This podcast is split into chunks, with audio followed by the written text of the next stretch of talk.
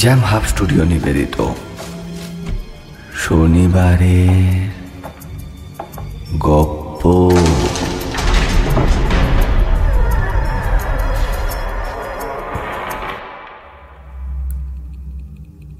প্রতি শনিবার রহস্য রোমাঞ্চে ভরপুর গল্প দিয়ে সাজানো আমাদের শনিবারের গপ্প শুনতে। সাবস্ক্রাইব করুন আমাদের YouTube channel jam hub studio সঙ্গে থাকুন, শুনতে থাকুন।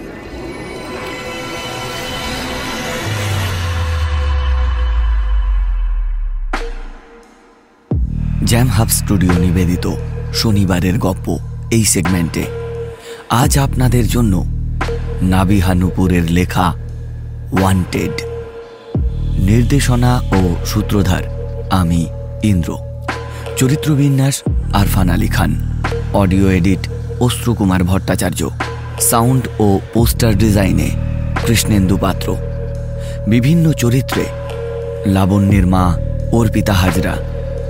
লাবণ্য, পাওলি দলপতি, রিমঝিম, পৌলমি মাইতি, অটোচালক আরফান আলী খান, চাকর হরি, কৃষ্ণেন্দু পাত্র, বৃদ্ধা, অর্পিতা হাজরা ও নারী কণ্ঠে পাওলি দলপতি। শুরু হচ্ছে আজকের গপ্প নাবিহা নুপুরের লেখা ওয়ান্টেড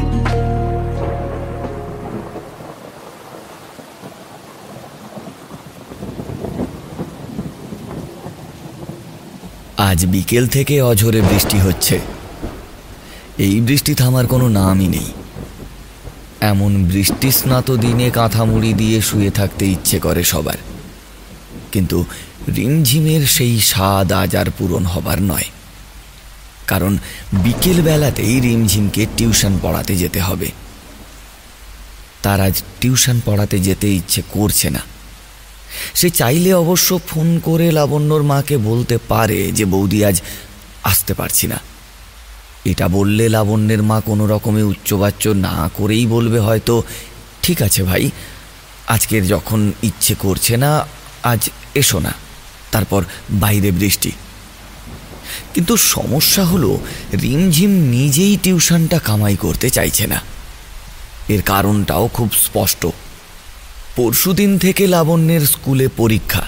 আর এই সময় রিমঝিম একদম টিউশনটা কামাই করতে চাইছে না।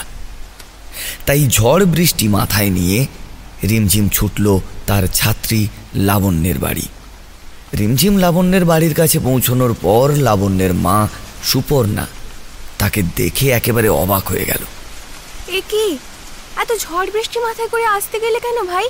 রিমঝিম তার ছাতাটা লাবণ্যদের বারান্দায় জল ঝরাতে দিয়ে বলল পরশু দিন থেকে লাবণ্যর পরীক্ষা তো এই জন্যেই চলে এলাম। এই সময় কামাই দেওয়া একদম ঠিক না। এত কষ্ট করে না আসলেও পারতে রিমঝিম লাবণ্যকে না হয় আজকে আমিই পড়িয়ে দিতাম। আচ্ছা যাই হোক চলেই যখন এসেছ ভেতরে যাও তোমার ছাত্রীর কাছে। আমি না বরং তোমার জন্য বেশি করে আদা দিয়ে এক কাপ গরম গরম চা করে আনি কেমন? যাও যাও যাও। তুমি ভেতরে যাও।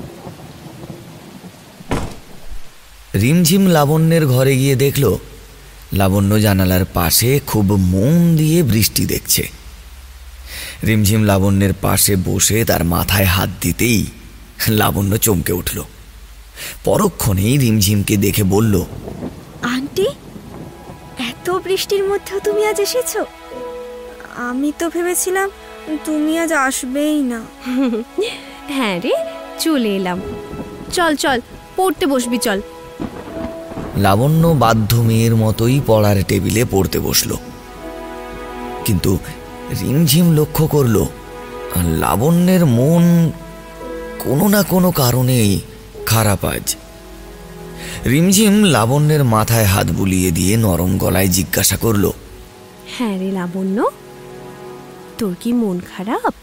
প্রশ্নের উত্তরে লাবণ্য কথা না বলে কেবল মাথাটা ওপর নিচে ঝাঁকিয়ে হ্যাঁ সূচক জবাব দিল। কি হয়েছে? আমায় বল। আমার বান্ধবী চিনিকে যে আন্টিটা পড়াতে আসতো ও উনি না হঠাৎ করে মারা গেছেন। চিনি খুব কাঁদছিল জানো তো আন্টি? হে মা কীভাবে মারা গেলেন উনি? কেউ জানে না। গত রোববার হঠাৎ করে উনি নিখোঁজ হয়ে যান। তারপর কাল সন্ধেবেলা চিনির টিউশন টিচারের অপঘাতে মৃত্যুতে লাবণ্যর ছোট্ট মনটায় যে ব্যাপক প্রভাব পড়েছে তা বুঝতে রিমঝিমের আর বাকি নেই। তাই সে প্রসঙ্গটা পাল্টানোর জন্য লাবণ্যকে মাঝপথে থামিয়ে দিয়ে বলল আচ্ছা হয়েছে। বাদ দে। জন্ম মৃত্যু তো কারোর হাতে বাধা থাকে না রে সোনা। যখন হওয়ার, তখন হবেই। ওসব নিয়ে বেশি চিন্তা করিস না। শরীর খারাপ করবে। পরশুদিন না তোর পরীক্ষা? মন দিয়ে পড়। লাবণ্যকে পড়াতে পড়াতে বিকেল গড়িয়ে কখন সন্ধে নেমেছে, রিমঝিম সেটা খেয়াল করেনি। আসলে এমন বৃষ্টির দিনে বেলা আন্দাজ করাটা খুব মুশকিল হয়ে পড়ে। সূর্যি মামা সবসময় মেঘের আড়ালে ঢেকে থাকে বলে কখন যে বেলা গড়িয়ে যায় তা বোঝা যায় না। সে কারণেই আজ কখন ঝুপ করে সন্ধে নেমে গেছে তা রিমঝিম বুঝতে পারেনি। লাবণ্যকে পড়ানো শেষ করে রিমঝিম যখন বাড়ির পথে রওনা হবে ভাবল, ঠিক তখনই শুরু হলো তুমুল ঝড়। আর তার সাথে তো মুষলধারে বৃষ্টি তো ছিলই। বাইরের ঝড় ঝাপটা দেখে লাবণ্যের মা সুপর্ণা রিমঝিমকে বলল, বাবা যা বাইরে চলছে। না না, আজ আর তোমার বাড়ি গিয়ে কাজ নেই ভাই। বাইরে যে ঝড়ঝাপটা শুরু হয়েছে, তুমি বরং আজকের রাতটা এখানেই থেকে যাও, বুঝলে? না বৌদি, আজ থাকা হবে না। বাড়িতে মা একাই আছেন, দাদারাও বাড়িতে নেই। অফিসের কাজে দিন সাতেকের জন্য জলপাইগুড়ি গেছে। এই ঝড় বৃষ্টির রাতে মাকে একা বাড়িতে রাখি কি করে? আমাকে বাড়ি যেতেই হবে। ও। আচ্ছা বেশ। বৃষ্টিটা না হয় থামুক, তারপর না হয় চলে যাও। কি আর বলি? শোনো, এখন বরং তুমি আরাম করে বসো, কেমন? আমি তোমার জন্য গরম চা আর বেগুনি ভেজে নিয়ে আসি। বৃষ্টির যে তোপ দেখছি, বাবা। এ বৃষ্টি আজ ঘণ্টা দুয়েকের নিচে কমবে না। লাবণ্যর মায়ের কথা একদম ফলে গেল। বৃষ্টির তেজটা কমলো, ও তখন প্রায় রাত্রি নটা। বৃষ্টির তেজ কমতেই রিমঝিম সুপর্ণার কাছ থেকে বিদায় নিয়ে রওনা দিল বাড়ির পথে। বৃষ্টির তেজ কিছুটা কমেছে ঠিকই, কিন্তু এক্কেবারে থেমে যায়নি। হালকা দমকা হাওয়া বইছে মাঝে মাঝে। এখন বাজে মাত্র রাত্রি নটা, কিন্তু বৃষ্টির শীতল পরিবেশের কারণে চারিদিকটা এক্কেবারে থমথমে লাগছে। রাস্তায় লোকজনও একেবারে কমে গেছে। রিমঝিম দশ পনেরো মিনিট ধরে অটোর জন্য অপেক্ষা করছে। কিন্তু রাস্তায় অটোর অটারও দেখা নেই। আরও মিনিট পাঁচেক কেটে গেল। রিমঝিম দূরে একটা আলো দেখতে পেল। আলোটা এগিয়ে আসতেই রিমঝিম বুঝতে পারল, ওটা একটা অটো। অটোটা কাছে আসতেই রিমঝিম হাত দেখিয়ে অটোটাকে থামালো। অটোটা থামতেই রিমঝিম কিছুটা এগিয়ে এসে অটোওয়ালার উদ্দেশ্যে বলল দাদা ও দাদা যাবে? অটোওয়ালা অটো থেকে মাথাটা বের করে রিমঝিমের আপাদ মস্তক ভালো করে দেখল। এই বৃষ্টির দিনে বেরিয়েছেন কেন? কোথায় যাবেন? রিমঝিম কিছু বলার আগেই অটোওয়ালা আবার বলল পড়াতে গিয়েছিলেন বুঝি? হ্যাঁ? কি করে বুঝলেন? আমার বড় ছেলেকে এ আপনার মতো একজন দিদিমণি পড়াতে আসে। আপনার পোশাক আশাকও তো তার মতো পরনে শাড়ি কাঁধে ব্যাগ তাই অনুমান করে বললাম তা কোথায় যাবেন? এই তো সামনের দুমুখো রাস্তাটার ডান দিকের গলিটার পরের গলিতে যাব। এ কথা বলে রিমঝিম তার ছাতাটা ভাঁজ করে অটোতে চড়ে বসল। আর তখনই অটোওয়ালা প্রায় চেঁচিয়ে উঠল। আরে আরে দিদিমণি কি করছেন কি? আমি তো ওদিকে যাব না। আমি দুমুখো রাস্তার ওই বামের গলিটাই যাব। দাদা চলুন না দাদা। হ্যাঁ, এখন তো অটো পাওয়াটা মুশকিল হয়ে যাবে। আমার বাড়ি পৌঁছানোটা জরুরি। চলুন না দাদা। আমি না হয় ভাড়াটা একটু বাড়িয়ে দেব। দেখুন এমনি হলেই আপনাকে আমি পৌঁছে দিয়ে আসতাম। কিন্তু দিদিমণি আমি না বাড়ি যাচ্ছি। এই একটু আগে গিন্নি ফোন করে বলল আমার ছোট ছেলেটার গায়ে খুব জ্বর। ওকে নিয়ে ডাক্তারবাবুর কাছে যেতে হবে। তাই আপনাকে আমি পৌঁছে দিয়ে আসতে পারব না দিদিমণি। আচ্ছা আচ্ছা বেশ। তাহলে আপনি আমাকে ওই দুমুখো রাস্তার মোড়ের বাস স্ট্যান্ড পর্যন্ত পৌঁছে দিন তারপর দেখি কি হয়। ঠিক আছে দিদিমণি।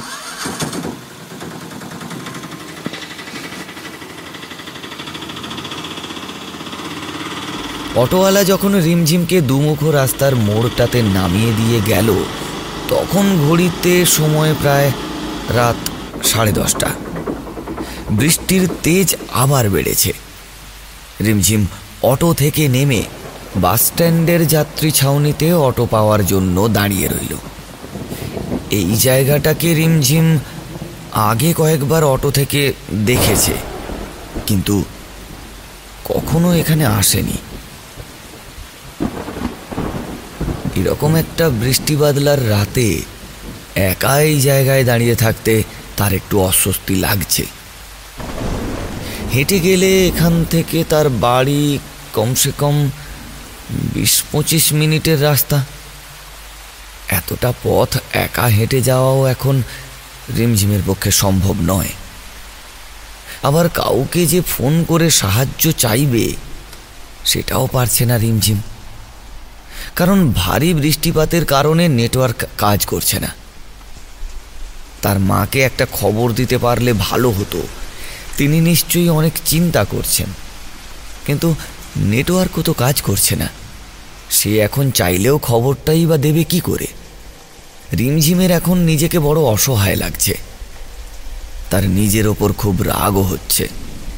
সে লাবণ্যের মায়ের কথা শুনলেই পারত। রাস্তায় না বেরিয়ে রাতটা যদি ওখানে থেকে যেত, তাহলে এত ঝামেলা পোহাতে হতো না। সে আদৌ কি কোনো অটো পাবে? নাকি সারা রাত এখানে একা দাঁড়িয়ে থাকতে হবে তাকে? এই চিন্তায় রিমঝিম অস্থির হয়ে উঠল। দিদিমণি। রিমঝিমের অস্থিরতাটা হঠাৎ ভয়ে রূপান্তরিত হলো। একটা অচেনা পুরুষালী কণ্ঠের ডাক। দিদিমণি এখানে একা একা দাঁড়িয়ে থাকবেননি। জায়গাটা ভালো না। রিমঝিম শব্দের উৎস অনুসরণ করে তাকিয়ে দেখল তার পেছনে তিন চার হাত দূরে এক বয়স্ক লোক দাঁড়িয়ে আছে। লোকটার বয়স আনুমানিক পঞ্চাশর্ধ কিন্তু তারপরেও তিনি রিমঝিমকে মা সম্বোধন না করে দিদিমণি বলছেন। রিমঝিম বুঝতে পারল লোকটা বোধহয় ভৃত্য সম্প্রদায়ের কেউ। তাই অবলীলায় রিমঝিমের মতো অল্প বয়স্ক মেয়েকে তিনি দিদিমণি বলে সম্বোধন করতে পারছেন। রিমঝিমের সাড়া না পেয়ে লোকটি আবার বলল, এই ঝড় বৃষ্টির রাতে এখন আর কোনো অটো পাবেননি দিদিমণি। জায়গাটা ভালো না। রাত বিরেতে ছেলে ছোকরারা এখানে ঘুর ঘুর করে। আপনি এখানে একা দাঁড়িয়ে থাকবেননি। ভেতরে আসুন। মা ঠাকুরন আপনাকে ডেকেছে। ভেতরে আসব মানে? এই বাস স্ট্যান্ডের পেছনেই মা ঠাকুরনের আশ্রয়ে আমি থাকি। উনি আপনাকে একা দাঁড়িয়ে থাকতে দেখে আমাকে বললেন আপনাকে ভেতরে নিয়ে যেতে। রিমঝিম আবার ভাবনায় পড়ল। এত রাতে একদম অচেনা কারোর বাড়িতে যাওয়াটা কি ঠিক হবে? আবার এই জায়গায় একা দাঁড়িয়ে থাকাটাও ঠিক হবে না মোটেও।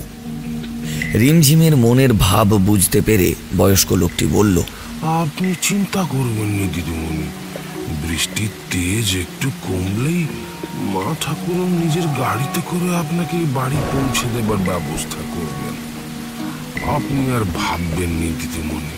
আসুন আমার সঙ্গে। রিমঝিম আসলে আর কিছু ভাবতে পারছে না।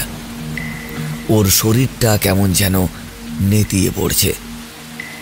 সে আর কিছু না ভেবে বয়স্ক লোকটাকে অনুসরণ করে একটা পুরনো বাড়ির সদর দরজায় এসে উপস্থিত হলো। বাড়িটার জীর্ণাবস্থা দেখেই বোঝা যাচ্ছে, অনেক দিন যাবৎ বাড়িটার পরিচর্যা করা হয়নি। বাইরের দেওয়ালের প্লাস্টারগুলো অনেক জায়গায় জায়গায় খসে পড়েছে। বয়স্ক লোকটার পিছু পিছু রিমঝিম প্রবেশ করল পুরনো বাড়ির অন্দরমহলে। পুরনো জীর্ণ শীর্ণ বাড়িটার অন্দরমহলটা দেখে রিমঝিম এক্কেবারে বিস্মিত হয়ে গেল। বৃষ্টির কারণে অনেকক্ষণ আগে থেকেই পুরো শহরের ইলেকট্রিসিটি নেই। পুরো শহর ডুবে আছে এখন অন্ধকারে। কিন্তু এই পুরনো বাড়ির অন্দরমহলে অন্ধকারের চিটে ফোটাও নেই কোথাও। চারিদিকে জ্বলছে বড় বড় মোমবাতি। মোমবাতির আলোয় চারিদিকে এত আলোকিত হয়ে আছে যে বাইরের নিকশ কালো অন্ধকার থেকে এসে হঠাৎ এত আলো দেখে রিমঝিমের একেবারে চোখ ধাঁধিয়ে গেল। রিমঝিম যেখানে দাঁড়িয়ে আছে, সেটা আসলে ড্রয়িং রুম। আর ড্রয়িং রুমের দেওয়ালে অনেকগুলো তৈলচিত্র টাঙানো। এত বিলাসবহুল পেন্টিং রিমঝিম এর আগে কখনো দেখেনি। সে মুগ্ধ চোখে পেন্টিংগুলোর দিকে তাকিয়ে রইল। রিমঝিমের মুগ্ধতা ভাঙল বয়স্ক লোকটার কণ্ঠস্বরে। লোকটা দোতলার সিঁড়ির দিকে মুখ উঁচিয়ে জোর করে বলল, মা ঠাকুরন, দেখো কাকে নিয়েছি। রিমঝিমের দৃষ্টি দেওয়ালে টাঙানো পেন্টিংগুলোর থেকে সরে গিয়ে সিঁড়ির থেকে নেমে আসা বৃদ্ধার দিকে পড়ল। বৃদ্ধার পরনে ঘিয়ে রঙের একটা শাড়ি। মোমবাতির মোলায়েম আলোয় আরও যেন চকচক করছে। বৃদ্ধার প্রায় সব চুল পাকা। মুখে উজ্জ্বল হাসি। বৃদ্ধার চেহারা বেশ সুশ্রী। দেখেই বোঝা যায় যৌবনে বৃদ্ধা অনেক রূপবতী ছিলেন। বৃদ্ধা রিমঝিমের দিকে এগিয়ে এসে সোফা দেখিয়ে বললেন ও মা দিদি ভাই আর তুমি খাড়ায় আসো কেন? বহ এখানে রিমঝিম একটা সিঙ্গেল সোফায় বসতেই বৃদ্ধা রিমঝিমের সামনের আরেকটি সিঙ্গেল সোফায় বসে বয়স্ক লোকটিকে বললেন হরি হরি। যা তো। বাপ বাপ যা। দিদি ভাইয়ের জন্য একটু চা নাস্তা পানি নিয়ে যা। না না দিদিমা ওসব লাগবে না। আমি খেয়ে এসেছি। না বললে কি ওইব দিদি ভাই? খাইতে তো ওইবই তারপর বৃদ্ধা সেই লোকটির দিকে তাকিয়ে ধমকের সুরে বললেন খাড়ায় আসোস কেন? নাস্তা আনতে বলছি না আমি হ্যাঁ? যা যা নিয়ে আয়। বেকুবের মতো খাড়াইয়া রয়েছে হ্যাঁ, হ্যাঁ, হরি ভেতরে চলে গেল। সে ভেতরে যেতেই বৃদ্ধা রিমঝিমের দিকে তাকিয়ে বললেন তা দিদি ভাই তোমার নামটা কি? হ্যাঁ? আমার নাম রিমঝিম ব্যানার্জি। আহ, ব্রাহ্মণ গো মাইয়া। তা দিদি ভাই তুমি কোথাও পড়াইতে গেছিলে নাকি? রিমঝিম যে পড়াতে গিয়েছিল সেটা একটু আগেই ওই অটোওয়ালাও অনুমান করে বলে ফেলেছিল। আর কীভাবে যে অনুমান করেছিল সে ব্যাখ্যা অটোওয়ালার কাছ থেকে শুনেছিল রিমঝিম। তাই সে বৃদ্ধার কথায় অবাক হলো না। সে জবাব হিসেবে শুধু মাথা নেড়ে সায় দিল। তোমারে আনছি, দেখা কিছু মনে করো নাই তো। আসলে আমি ঘুমাইতে যাইতেছিলাম, আর তখনই ঘরের জানালা দিয়া দেখলাম, তুমি একা একা দাঁড়ায় আছো। এই জায়গাটা আবার বেশি ভালো না। এই রাত বিরাইতে ওই স্যাংরা পোলা পানগুলা ঘুর ঘুর করে।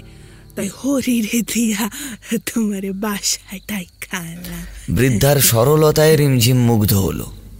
সে হাসি মুখে বৃদ্ধার কথা শুনতে শুরু করল। বৃদ্ধা রিমঝিমকে জিজ্ঞাসা করল তা তা দিদি ভাই তোমাগো বাড়িতে কে কে কে আছে? হ্যাঁ? আমি? আমার মা আর দাদা। বাবা কয়েক বছর আগে গত হয়েছেন। আমার উনিও মেলা দিন আগে ঈশ্বরের কাছে সইলা গেছেন। কত বছর আগে। সেই জুহান বয়সে তেনার হাত দইরাই এই দেশে আসছিলাম। তো সইলা গেলেন। আর আমি থাইকা গেলাম তোমাকে দেশে। বাংলাদেশে আর যান না? না দিদি ভাই দেশে আর আমাগো কেহ নাই। অনেক বছর আগে বাপ ভাই আসিল। তাই হেরা তো কবেই ময়রা গেছে। দেশের মাটির গন্ধ। মেলা দিন পাই নাই গো দিদি ভাই। কেউ না থাকুক। দেশ তো দেখে আসতেই পারেন। এখন তো যাতায়াতের অনেক সুবিধা হয়েছে। যাব গো দিদি ভাই। যাব। মরণের আগে দেশের মাটি খান দেখা আসব শেষ নিঃশ্বাস খান যদি দেশের মাটিতে ত্যাগ করবার পারি তাহলে, তাইলে জীবনটা আমার ধন্য হইব।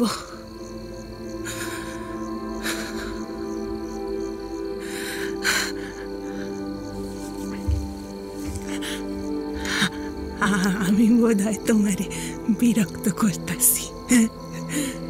বয়স হয়েছে তো। তাই বেশি কথা কই। তুমি মনে কিছু নিও না দিদি ভাই। আরে না না দিদিমা আমি বিরক্ত হব কেন? আপনার সাথে গল্প করতে আমার বেশ ভালোই লাগছে। দিদি ভাই তুমি মাইয়াটা বড় ভালা গো। বড় ভালা মাইয়া। এমন সময় হরি নামের সেই বয়স্ক লোকটি দু কাপ চা হাতে নিয়ে এলো, আর তার সাথে কিছু বিস্কিট আর বেগুনি ভাজা। বৃদ্ধা একটা চায়ের কাপ রিমঝিমের দিকে এগিয়ে দিয়ে আরেকটা টেবিলে রেখে দিল। বৃদ্ধার এই আচরণে রিমঝিম একটু অবাক হলো। দিদি ভাই, বয়স হইয়া গেলে মানুষের বুদ্ধি কত কইমা যায় এখন রাত বাজে সাড়ে এগারোটা। আর এখন আমি তোমারে চা খাওয়াইতেছি। দেখছ কাণ্ড? হ্যাঁ হ্যাঁ হ্যাঁ রে হরি হ্যাঁ আমার না হয় বয়স হইছে। হ্যাঁ তোর কি মাথাটা গেছে নাকি? তোর মাথায় কালে নাই? যে এই সময় কেউ অতিথিরে চা খাওয়ায় তুই একখান বেকুবের বেকুব হ্যাঁ যা যা এগুলো নিয়ে যা আর খাবার দে হ্যাঁ দিদি ভাই নিশ্চয়ই খিদা লাগছে তাই না দিদি ভাই বৃদ্ধার মুখে খিদের কথা শুনে রিমঝিমের খেয়াল হলো, তার আসলে খিদেই পেয়েছে। খিদেই পেটটা যেন তার চোঁচো করছে এখন। তারপর রিমঝিম বিনয় করে বলল না না থাক দিদিমা খাবার দাবারের ঝামেলা করার দরকার নেই। বৃষ্টি কমলেই তো আমি চলে যাব। তা তো যাবাই কিন্তু তুমি আমার বাসায় প্রথমবার আইস আমি তোমারে না খাওয়াইয়া যাইতে দিতে পারি না না না, পারি না। কথায় আছে অতিথি দেব বব আর অতিথিরে যদি না খাওয়াইয়া পাঠাই দি তাহলে তো আমার গেরুস্তির অকল্যাণ হইব গিয়া তোমারে খাইতেই হইব বুঝলা রিমঝিম বৃদ্ধার আগ্রহ দেখে আর না করতে পারল না। সে বৃদ্ধার কথার জবাবে শুধু মুচকি হাসল। বৃদ্ধা আবার হরি নামের সেই লোকটাকে ধমক দিয়ে বললেন, বেকুবের বাচ্চা, বেকুব। তুই এখনও এখানে খাড়ায় আসস। যা আরে টেবিলে খাবার দে। রাত হইয়া যাইতাছে। দিদি বাইরে তো খাওয়ান দাওয়ান লাগবো নাকি? আরে যা, দাঁড়ায় আসস কেন হালার পো? বয়স্ক লোকটা ধমক খেয়ে ছুটল খাবার সাজাতে। বৃদ্ধার সোফা থেকে উঠে একটা ঘরের দিকে তাকে নিয়ে যেতে চাইল। সেই ঘরেই তার থাকার ব্যবস্থা করা হবে। বৃদ্ধা সামনের দিকে এগিয়ে যেতেই রিমঝিম বৃদ্ধাকে অনুসরণ করে চলল দোতলার ঘরটার দিকে। দোতলার সেই ঘরে ঢুকে রিমঝিমকে বাথরুমের দরজাটা দেখিয়ে বললেন, দিদি ভাই তুমি হাত মুখ ধুইয়া নিচে আসছো গিয়া হ্যাঁ? আমি গেলাম হ্যাঁ, হ্যাঁ, হ্যাঁ। বাইরে বৃষ্টির তেজ এখনও কমেনি। বৃষ্টিটা কি সারা রাতেই হবে? এইসব কথা ভাবতে ভাবতে রিমঝিম হাত মুখ ধুয়ে ফ্রেশ হয়ে নিল। তারপর ঘরটার পরিষ্কার বিছানায় একটু গা এলিয়ে দিয়ে ভাবল শাড়িটা পাল্টাতে পারলে ভালো হতো। কিন্তু পাল্টানো তো সম্ভব নয়। অযথাই ভাবছে এই সমস্ত কিছু। বিছানায় শুয়ে এতক্ষণের ক্লান্তিতে চোখটা কখন লেগে এলো। রিমঝিমের চোখে তখন কেবলমাত্র তন্দ্রা নেমেছে। এমন সময় সেই ঘরে একটা মেয়ে ঢুকল। মেয়েটার বয়স রিমঝিমের মতোই। মেয়েটাকে ওভাবে ঘরে ঢুকতে দেখে রিমঝিম একটু হকচকিয়ে গেল। মেয়েটার চোখে মুখে কেমন একটা ভীতির ছাপ। চোখের দৃষ্টি শূন্য। মেয়েটি রিমঝিমের কাছে এসে বলল তুমি এখনই এখান থেকে পালাও।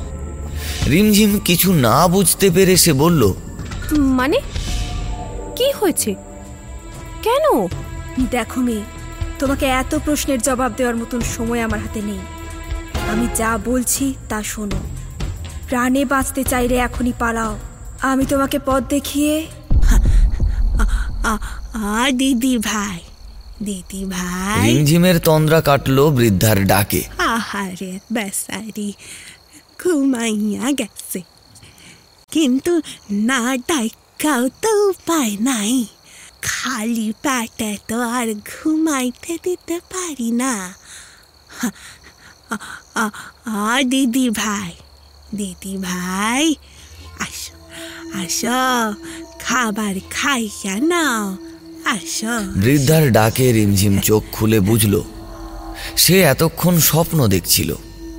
আসলে এখানে কোনো মেয়ে আসেনি। মেয়েটিকে সে স্বপ্নে দেখেছে, কিন্তু এমন অদ্ভুত স্বপ্ন কেন দেখল সে? অচেনা পরিবেশ আর ঝোড়ো আবহাওয়াপূর্ণ এই রাতের পরিবেশই বোধ হয় এর জন্য দায়ী। রাত্রের খাবার সেরে বৃদ্ধা ড্রয়িং রুমের সোফায় বসে আবার গল্প করতে শুরু করল। গল্পের এক পর্যায়ে রিমঝিম বৃদ্ধাকে জিজ্ঞাসা করল আচ্ছা দিদিমা আপনার ছেলে মেয়েরা কেউ আপনার সঙ্গে থাকে না? বাড়িতে যে আর কাউকে দেখলাম না। এই দেশে আসার পর একটা মাইয়া হয়েছিল গো দিদি ভাই তারপর তো উনি গত হইলেন? তারপর থেকে ওই এক মাইয়ারে লইয়াই দিন কাটতেছিল আমার। দিন দিন মাইয়া বড় হইল, মাইয়া লেখাপড়া শিখল। তারপর আস্তে আস্তে মাইয়াটা আমার থেকে কেমন জানি দূরে সইরা গেল। মায়াটারে আমি চিনতে পারতাম না তখন। এইভাবে চলতে চলতে মায়াটা কখন যে বেপথে সইলা গেছে, আমি জানতেও পারি না একদিন দেখি মাইয়া কলেজ থেকে আইসা ঘরের দরজা লাগাইয়া কান্তাছে আমি তখন উম, দিশাহারা হইয়া মায়ের ঘরের দরজায় ধাক্কা দিতে থাকলাম ওর দরজা খুলতে কইলাম উনি ক্ষণ ডাকা ডাকির পর মাইয়া দরজা খুলল তখন দেখি কাঁদতে কাঁদতে মাইয়ার চোখ দুইটা একদম ফুইলা গেছে। মাইয়া আমারে জড়াইয়া ধরে সে কি কান্না। আরও আরও জোরে জোরে কাঁদতে শুরু করল। আমি ওরে জিগাইলাম তোর কি হয়েছে মা? কি- কিছুই কইল না। খালি কাইন্দাই গেল। পরে যখন আবার জিগাইলাম, তখন মাইয়া কইল, আর পেটে নাকি বাচ্চা। আর বাচ্চার বাপ নাকি বিয়া করার ভয়ে বাইকা গেছে। এই খবর শুন না। কোন মায় কি ঠিক থাকবার পারে? তুমি কও, দিদি ভাই, আমিও ঠিক থাকবার পারি নাই।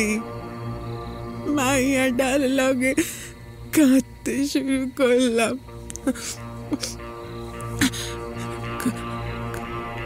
কান্নাকাটির পর আমি ওরে বুঝাইয়া শুনাইয়া হাসপাতালে নিয়ে গেলাম হ্যাঁ, হ্যাঁ, হ্যাঁ, ওই ওই বাচ্চাটা ফেলনের লাইকা কিন্তু ডাক্তার কইল বাচ্চার বয়স নাকি সাড়ে তিন মাস পার হইয়া গেছে এখন আর বাচ্চা নষ্ট করণ সম্ভব না।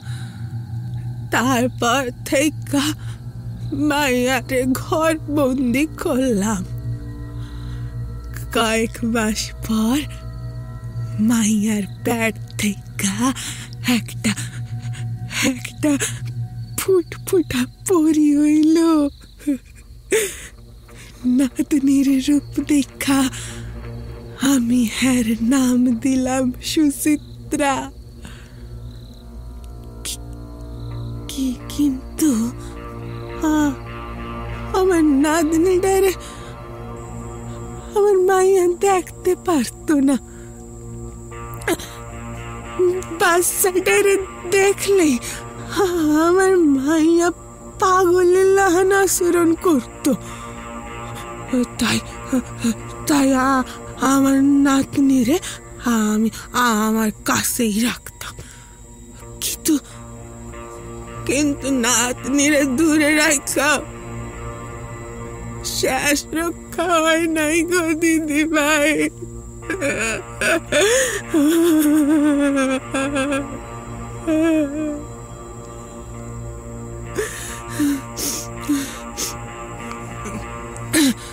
নাতনির বয়স যখন চার মাস। তখন আমার আমার মাইয়াটা গলায় দড়ি দিয়ে মহিলা গেল। আমার জীবনে আন্ধার নাই মাইল। তারপরও নাতনির মুখের দিকে চাইয়া মাইয়া হারানোর শোক সারা মহল্লায় যাই না গেছে, সবাই আমার ঘরে চলতো।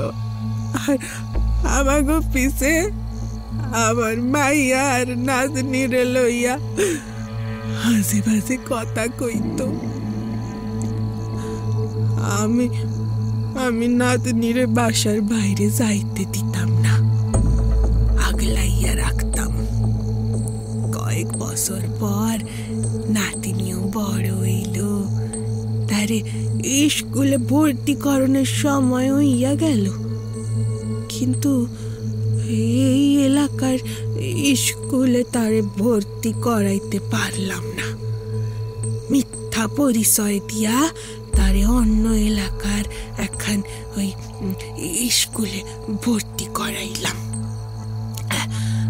মহল্লার বাইর হইলেই সবাই আমার নাতনিরে যারক সন্তান বইলা খাপাইতো নাতনি আমার তখন ছোট আসিল ওই কথার মানে সে বুঝতো না। আমার জিগাইতো। কিন্তু আমি উত্তর দিতাম না। ওইভাবেই কয়েকদিন গেল। নাতিনির পড়াশোনার অবনতি হইতে শুরু করল। কারণ আমি অশিক্ষিত মানুষ। বাড়িতে তো তারে পড়াইতে পারতাম না। তখন তখন ওই হরি কইল, সুচিত্রা দিদি ভাইয়ের লাইকা মাস্টার নিয়ে আনা লাগবো। হ্যাঁ মাস্টার। হরির কথা শুই না। আমি আমি চতুর্দিকে খোঁজ করা শুরু করলাম। কিন্তু কেউ আমার নাতনিরে পড়াইতে রাজি হইল না।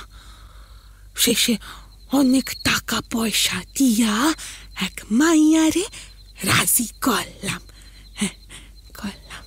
হ্যাঁ, কিন্তু কিন্তু সে মাইয়া আমার আদরের নাদিনীটার লোকে সব সব সময় খারাপ আচরণ করতো।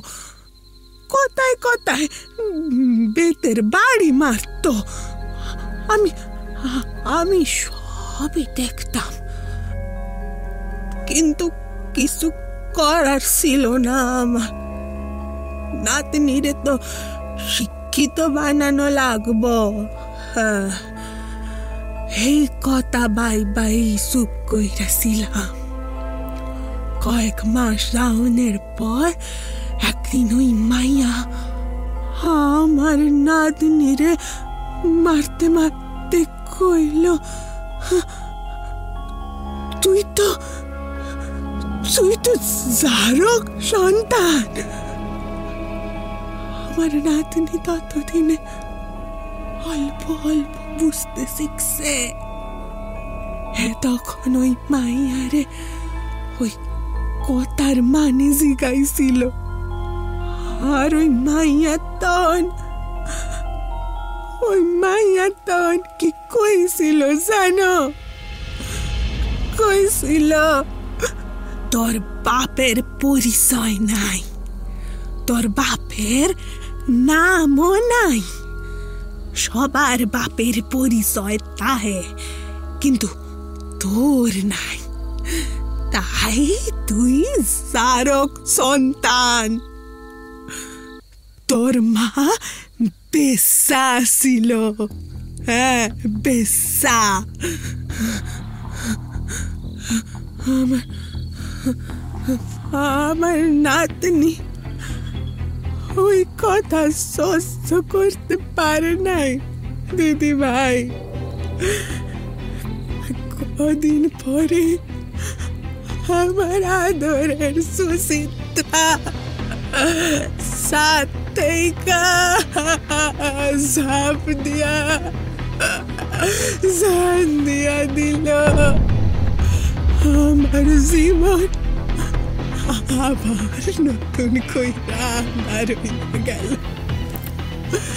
বৃদ্ধার কথা শুনে রিমঝিমের চোখে জল এলো। বৃদ্ধা এখনও কাঁদছেন। বাইরে বৃষ্টির তেজ যেন আরও বেড়ে চলেছে। সেই সাথে যোগ হয়েছে মাতাল হাওয়া। এরপর বৃদ্ধা কিছুক্ষণ পর চোখ মুছে নিয়ে গলার স্বরে কাঠিন্য ফুটিয়ে তুলে বললেন, আমার সুচিত্রা ময়রা যাবার পর থেকেই আমি শপথ করলাম। মাস্টারনি গুলারে আমি আর বাঁচতে দিমু না। প্রথমে ওই মায়াটারে শ্বাস করলাম। এর গলা কাইটা কুত্তারে খাইতে দিছিলাম কুত্তাগুলা যখন ওই বদমাইশ মাইয়াটার মাথাটা সিবাইয়া সিবাইয়া খাইতেছিল। তখন আমি চরম শান্তি পাইছি। ওই বদমাস মাইয়াটার বাকি দেহ আমি খুশি খুশি কইরা কাইটা মহলায় কাঙালি বোঝের নাম কইরা মহলার মানুষ রূপী কুত্তাগুলারে খাওয়াইয়া দিছি ওই মাইয়ার গস্ত বুঝলা মহল্লার মানুষ রূপী কুত্তাগুলান আঙ্গুল সাইটা সাইটা খাইছে। তারপর থেকে আরও কয়েকটা মাস্টার নিরে আমি একইভাবে শেষ করছি।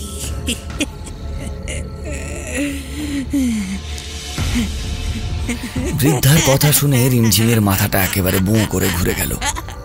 এসব কি বলছেন তিনি? রিমঝিম কিছুই বুঝতে পারছে না। তার কেমন যেন বমি বমি লাগছে। সে বৃদ্ধাকে জিজ্ঞাসা করল এসব কি বলছেন আপনি? আমি তো কিছুই বুঝতে পারছি না। কি পাগলের মতো কথা বলছেন?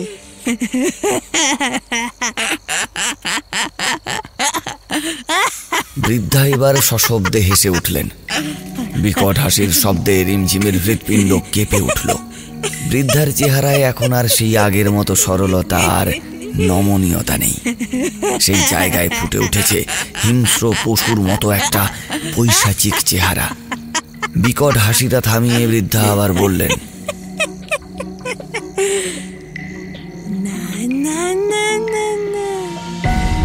পাগলের প্রলাপ না।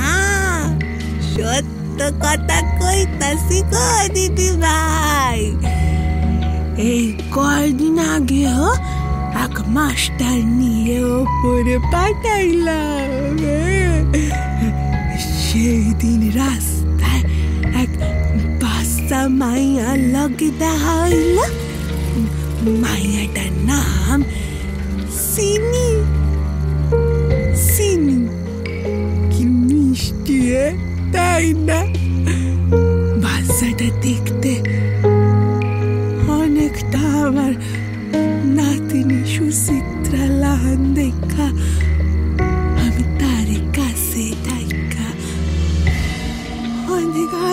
করলাম। চকলেট কিনে দিলাম। আমার সাথে হ্যার বেশ ভাব জমল। কথায় কথায় এক কইল হেরও একখান মাস্টার নিয়ে আসছে ওই বাসায় আইসা পড়াইয়া দিয়া যায়। আমি তখন তারে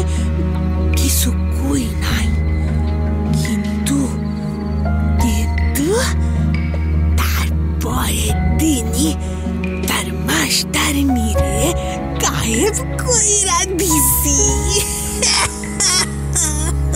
বৃদ্ধা আবার বিকট শব্দে হেসে উঠল। রিমঝিমের মনে পড়ে গেল লাবণ্যের বলা কথাগুলো। লাবণ্য তো আজ বিকেল বেলায় বলছিল তার বান্ধবী চিনির টিউশন টিচার নাকি অপঘাতে মারা গেছে। তাহলে এই বৃদ্ধা মহিলাই চিনির টিউশন টিচারকে খুন করেছে? হ্যাঁ? রিমঝিমের এখন কি করা উচিত সে বুঝে উঠতে পারছে না। সে এটা বুঝতে পেরেছে বড় কোনো একটা অশুভ কিছু তার জন্য অপেক্ষা করছে। বৃদ্ধা এবার কৌতূহলী চোখ নিয়ে রিমঝিমের দিকে তাকিয়ে বলল এইবার তোমার পালা দিদি ভাই। রিমঝিমের কানে ভোঁ ভোঁ শব্দ করতে শুরু করেছে। কি শুনছে সে? ভুল শুনছে না তো? কি কি কি বলছেন এসব? কি বলছেন? পাগল হয়ে গেছেন নাকি আপনি? হ্যাঁ রিমঝিমের গলা কেঁপে যাচ্ছে। তার চিন্তা ভাবনা সব জড়িয়ে যাচ্ছে। এরই মাঝে বৃদ্ধার চোখ জোড়া যেন হঠাৎ করে জ্বলে উঠল। ঠোঁট বেঁকিয়ে বৃদ্ধা বললেন তোমারে দেখাই আমি বুঝছি।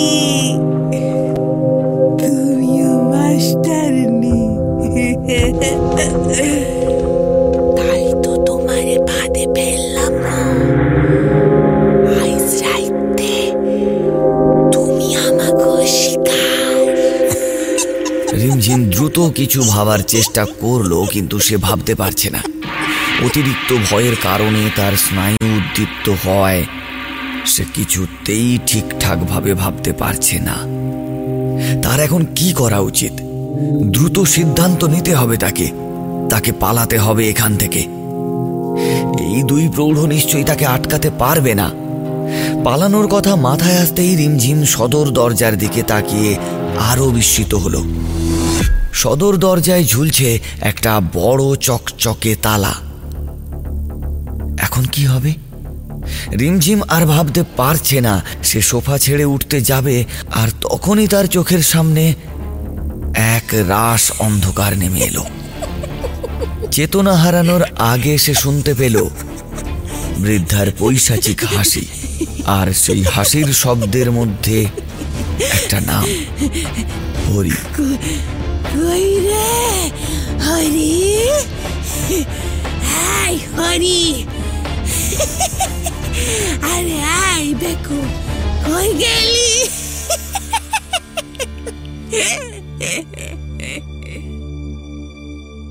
রিমঝিমের জ্ঞান ফিরতেই সে নিজেকে আবিষ্কার করল একটা স্টোর রুমে। সে চেয়ারে বসে আছে, কিন্তু তার হাত পা বাঁধা। ঘরটার মধ্যে একটা আলো অন্ধকার খেলা করছে। তার ঠিক মাথার ওপর একটি বাল্ব ঝোলানো। ইলেকট্রিসিটি না থাকার কারণে সেটা জ্বলছে না। ঘরের দেওয়ালগুলো ঘেঁষে দাঁড়িয়ে রয়েছে ঘুটঘুটে অন্ধকার। দেওয়ালের কাছে একটা কুলুঙ্গিতে একটি মোমবাতি। সেই মোমবাতি আলোটা কিছুটা ছড়াচ্ছে, কিন্তু গোটা ঘরের অন্ধকারকে দূর করতে পারছে না সে। রিমঝিম ঘরটার চারিদিকে চোখ বোলাতেই শিউরে উঠল। ঘরের মেঝেটা কেমন ভেজা ভেজা লাগছে। এই আলো আধারিটা তার চোখ সয়ে এসেছে। আবারও ভালো করে তাকিয়ে দেখল মেঝের দিকটায়। এবার সে পরিষ্কার বুঝতে পারছে, মেঝের ওপর জলের মতো যেটা পড়ে রয়েছে, সেটা আসলে টকটকে লাল রক্ত। আর মেঝের ওপর যত্রতত্র ছড়িয়ে ছিটিয়ে পড়ে রয়েছে মানুষের হাড়। সে দেখতে পেল, মেঝের ওপর পড়ে থাকা দেহাংশগুলো পচন ধরেছে। পচা মাংসের গন্ধ রিমঝিমের গা গুলিয়ে তুলছে বারবার।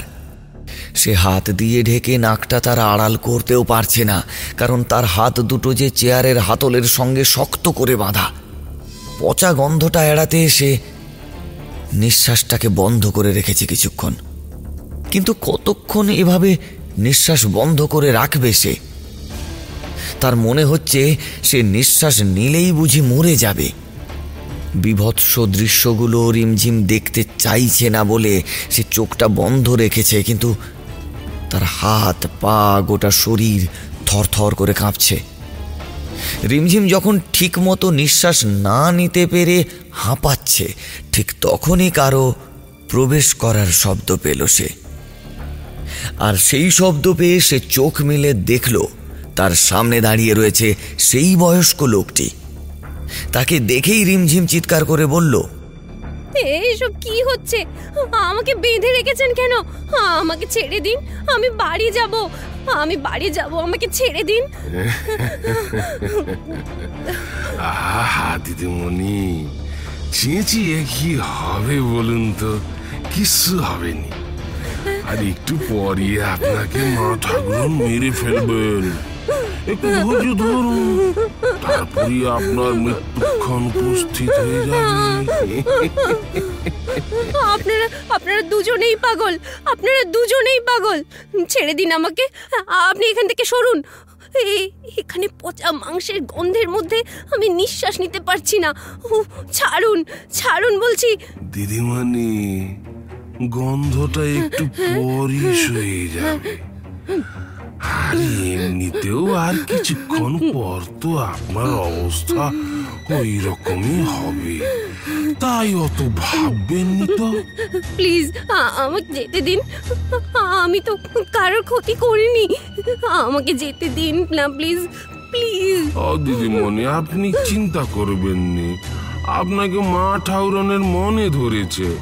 উনি আপনাকে বেশি কষ্ট দেবেন না।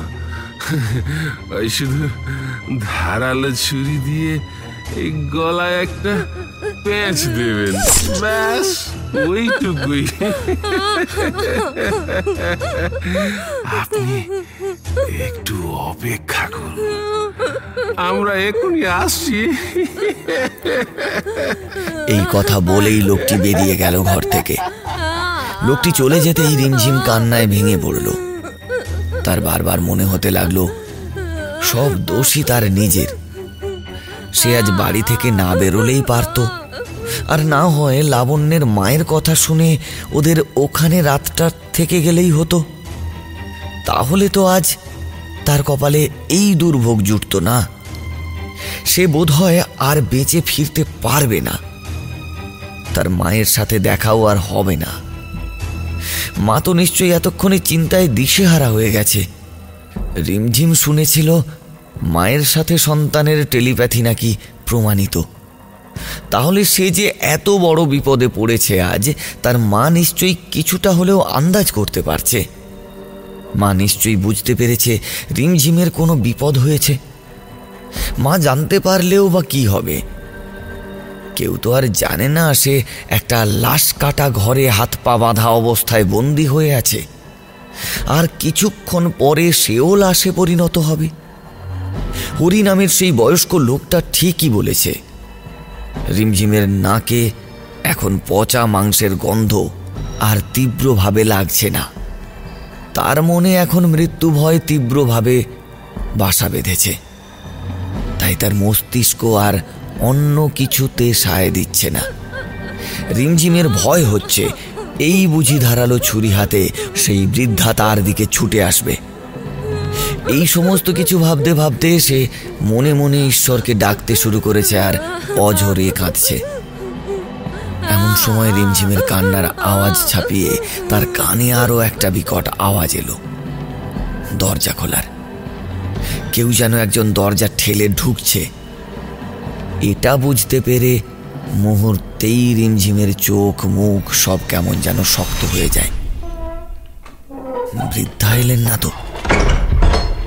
এই ভয় তাকে এখন আড়ষ্ট করছে। সে চোখ তুলে তাকাতে পারছে না।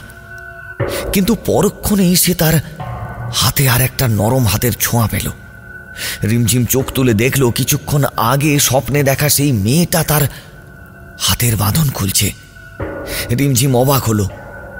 তাহলে সে তখন মেয়েটাকে স্বপ্নে দেখেনি। মেয়েটা সত্যিই তাকে সাবধান করতে এসেছিল। রিমঝিম এতটাই অবাক হয়েছিল যে সে কি বলবে কোনো কথা খুঁজে পাচ্ছে না। মেয়েটা আস্তে আস্তে তার হাতের এবং পায়ের বাঁধন খুলে নিচু গলায় বলল তোমাকে তখনই পালিয়ে যেতে বললাম। গেলে না কেন? তখন পালিয়ে গেলেই তো এত ঝামেলা হতো না। রিমঝিম উত্তরে কি বলবে বুঝতে পারল না। মেয়েটি যে কে তাও সে বুঝতে পারছে না। মেয়েটি আবার বলল সে যাই হোক এখন চলো আমার সাথে। ওরা এখন পুজোর ঘরে আছে একটু পরেই এখানে চলে আসবে। আর তার আগে তোমাকে পালাতে হবে। চলো আমার সাথে। চলো। রিমঝিম কিছু বলার আগেই সেই মেয়েটি রিমঝিমের হাত ধরে নিচের তলায় রওনা দিল। ড্রয়িং রুম পেরিয়ে তারা গিয়ে পৌঁছলো একটা ছোট্ট ঘরে। ঘরটা দেখেই বোঝা যাচ্ছে ঘরটা এখন আর ব্যবহার হয় না। মেয়েটি রিমঝিমকে ঘরটার পশ্চিমে থাকা একটা জানালা দেখিয়ে বলল, ওই ওই জানালাটায়, ওই জানালায় গ্রিল তুমি ওখান থেকে বের হয়ে যাও। আর সময় নষ্ট করো না। এক্ষুনি পালাও পালাও। তুমি কে? আর আমাকে বাঁচাচ্ছই বা কেন? আমি এভাবে পালিয়ে গেলে ও- ওরা তো বুঝে যাবে। তুমি আমাকে পালাতে সাহায্য করেছ। তখন কি ওরা তোমাকে ছেড়ে দে- ছেড়ে দেবে? হ্যাঁ? মেয়েটি রিমঝিমের হাত ধরে জানালাটার কাছে এগিয়ে এসে বলল উফ শোনো এত প্রশ্নের উত্তর দেওয়ার সময় এখন নেই। তুমি পালাও। এখান থেকে বের হয়ে সোজা মেইন রোড ধরে দৌড়ে পালাবে। এ বাড়ির আশেপাশেও থাকবে না। বুঝেছ? যাও এখন পালাও পালাও এখান থেকে। কিন্তু তুমি কে? সেটা তো বলো। আর তুমি তু- তুমিও চলো আমার সঙ্গে। চলো চলো চলো। মেয়েটি খোলা দরজা দিয়ে একবার ড্রয়িং রুমের দিকে তাকিয়ে বলল আহা কেন বুঝছ না? আমি তোমার সাথে যেতে পারব না। আমি কে সেটা জানা বেশি জরুরি নয়। তোমার এখন এখান থেকে পালানোটা বেশি জরুরি। হাতে একদম সময় নেই ওদের বোধহয় হয়ে এলো। তুমি পালাও এক্ষুনি। পালাও পালাও এখান থেকে।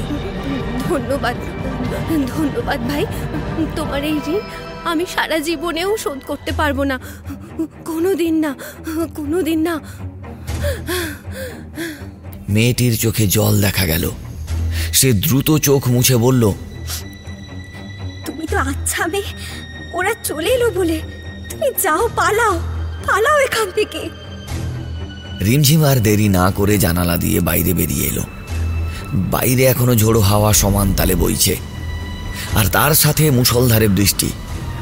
রিমঝিম পুরনো বাড়িটার পেছন দিক দিয়ে দৌড়ে মেন রোডে এসে পৌঁছলো। তারপর এদিক ওদিক না দেখেই সোজা বাড়ির দিকে দৌড়তে থাকল। তার লক্ষ্য এখন বাড়ি পৌঁছনো নয়। তার লক্ষ্য এই নরক থেকে দূরত্ব বাড়ানো। সে মনে মনে বারংবার সেই অচেনা মেয়েটিকে ধন্যবাদ দিতে থাকল। মেয়েটি দেবদূতের মতো এসে তার জীবন বাঁচিয়েছে। রিমঝিম কিছুটা দৌড়নোর পর হাঁপিয়ে উঠল। সে আর দৌড়তে পারছে না। তার শরীরটা আর ধকল নিতে পারছে না। ক্লান্তিতে নুয়ে পড়েছে তার শরীরটা। সে পিচ ঢালা রাস্তার ওপরে হাঁটু মুড়ে বসে পড়ল। আর ঠিক তখনই রিমঝিম দেখল, রাস্তার ওপাশ থেকে একটা আলো তার দিকে এগিয়ে আসছে।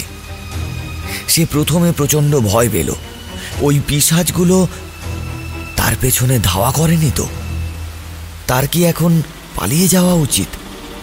এই সমস্ত সাত পাঁচ ভাবতে ভাবতে আলোটা কাছে এগিয়ে এলো। তখন রিমঝিম দেখল, একটা অটো তার সামনে এসে দাঁড়িয়েছে। রিমঝিম কিছু বলার আগেই অটো থেকে একজন লোক নেমে এসে বলল, আরে আরে দিদিমণি, আপনি এখানে? এভাবে বসে আছেন কেন? বৃষ্টিতে ভিজে তো একাকার হয়েছেন দেখছি। ঠান্ডা লেগে যাবে তো। আসুন অটোতে এসে বসুন। আমি আপনাকে বাড়ি পৌঁছে দেব। রিমঝিম এবার চিনতে পারল লোকটাকে। এই অটোওয়ালাই তখন তাকে ওই দুমুখ রাস্তার মোড়টায় নামিয়ে দিয়ে গিয়েছিল। লোকটা তাকে আবার বলল আরে কি হলো দিদিমণি? চলে আসুন। রিমঝিম অটোতে গিয়ে বসতেই অটোওয়ালা গাড়ি ছুটিয়ে নিয়ে চলল। রিমঝিম একটু ধাতস্থ হওয়ার পর অটোওয়ালাকে জিজ্ঞাসা করল। দাদা কটা বাজে এখন? তা অনেক রাত হবে এখন। দাঁড়ান। হ্যাঁ রাত আড়াইটা বাজে। আচ্ছা আপনি এখানে মাঝ রাস্তায় কি করছিলেন? অটোওয়ালার এই প্রশ্নের উত্তরে রিমঝিম তাকে পুরো ঘটনাটা খুলে বলল। অটোওয়ালা চমকে গিয়ে বলল, কি বলছেন দিদিমণি? হায় ভগবান, আমি তো জানতাম ওই বাড়িতে দুটো বয়স্ক মানুষ থাকে, কিন্তু ওরা যে খুনি, তা তো জানতাম না। উফ, ঠাকুর ঠাকুর ঠাকুর ঠাকুর ঠাকুর, ভগবান সহায় ছিল বলে আপনি জোর বাঁচা বেঁচে গেছেন দিদিমণি। না হলে কি যে হতো ভাবতেই না গাটা শিউরে উঠছে। এই এই নিন এই জলটা খেয়ে নিন। অটোওয়ালা রিমঝিমের দিকে জলের বোতলটা এগিয়ে দিল। রিমঝিম জলটা খাওয়ার পর জিজ্ঞাসা করল আচ্ছা দাদা আপনি এত রাতে ফিরে এলেন কেন? আপনি তো চলে গিয়েছিলেন। আর বলবেন না দিদিমণি তখন বাড়ি গিয়ে দেখি ছোট ছেলেটার গায়ে অসম্ভব জ্বর। জ্বরে একদম গাটা পুড়ে যাচ্ছে। ওকে নিয়ে তখনই ছুটলাম ডাক্তারবাবুর কাছে। তিনি জ্বর মেপে ওষুধপত্র দিলেন। তারপর ছেলেকে বাড়ি নিয়ে এসে ওষুধ খাওয়ালাম। আমার গিন্নি ভেজা গামছা দিয়ে ছেলেটার গা মুছে দিল। ভগবানের কৃপায় ঘণ্টা তিনিকের মধ্যে ছেলের জ্বরটা কমল। আর জ্বর কমতেই ছেলে খাবার খেতে চাইলো। আমার গিন্নি যখন ছেলেকে খাওয়ার খাওয়াচ্ছিল, আমি তখন আপনার কথা বললাম। সে তখনই আমাকে বলল, তুমি এখনই যাও। দিদিমণিকে বাড়ি পৌঁছে দিয়েছ। এত রাতে দিদিমণি আর কোনো অটোই পাবে না। দেখবে দিদিমণি ওখানেই দাঁড়িয়ে আছি। তুমি এখনই বেরিয়ে পড়ো। অগত্যা কি আর করি? আমিও বেরিয়ে পড়লাম। আপনাকে রাত্রির বেলা একা রাস্তায় ফেলে গিয়েছিলাম বলে আমার মনটাও না খুব খচখচ খচখচ করছিল। তাই তখনই বেরিয়ে পড়লাম অটোটা নিয়ে।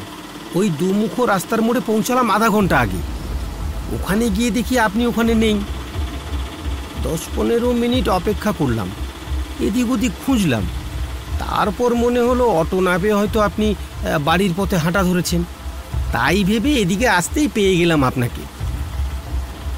আচ্ছা দিদিমণি ওই মেয়েটার কি হবে বলুন তো? ওকে তো ছাড়বে না ওরা। হ্যাঁ এখন একবার পুলিশে খবর দিতে পারলে ভালো হতো।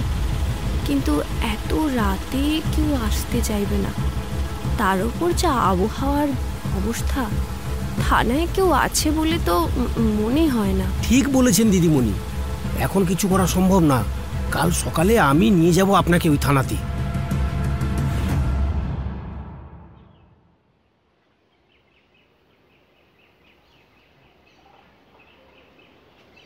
পরদিন সকালে পুলিশ যখন ওই পুরনো বাড়িটায় ঢোকে, তখন ওখানে কেউ ছিল না। পুলিশের সাথে রিমঝিম আর ওই অটোওয়ালাও ছিল। পুলিশ সমস্ত ঘর সার্চ করে বিভৎস সব লাশ, পচা গলা, কিছু দেহের অংশ উদ্ধার করে। পুলিশ যখন লাশগুলোকে ভ্যানে তুলছিল, তখন একটা লাশ দেখে রিমঝিম চিৎকার করে ওঠে। পুলিশ ভাবে পচে যাওয়া লাশ দেখে হয়তো রিমঝিম ভয় পেয়ে চিৎকার করছে। কিন্তু রিমঝিমের অস্বাভাবিক আচরণ দেখে অটোওয়ালা তাকে জিজ্ঞাসা করে কি হয়েছে দিদিমণি? আপনি এমন করছেন কেন? দাদা কাল রাতে এই মেয়েটাই আমাকে পালাতে সাহায্য করেছিল। এটা কীভাবে সম্ভব দিদিমণি? লাশটা তো ফোলা। বেশ কিছুদিনের পুরনো বলে তো মনে হচ্ছে। আমি জানি না, দাদা। কিন্তু আমি এটুকু জানি যে, কাল রাতে এই মেয়েটাই আমাকে বাঁচিয়েছিল। রিমঝিমের সাহায্য নিয়ে পুলিশ ওই বৃদ্ধা আর হরি নামের বয়স্ক লোকটার স্কেচ বানিয়ে নিয়েছে। কিন্তু পুরো শহর তন্ন তন্ন করে খুঁজেও কোথাও তাদের হদিশ পায়নি পুলিশ। স্কেচ করা ছবিটা শহরের দেওয়ালে দেওয়ালে পোস্টারের মতো লাগানো হয়েছে। পোস্টারের ওপর মোটা মোটা অক্ষরে লেখা ওয়ান্টেড আর তার নিচে ব্র্যাকেট দিয়ে লেখা, অনুসন্ধিত।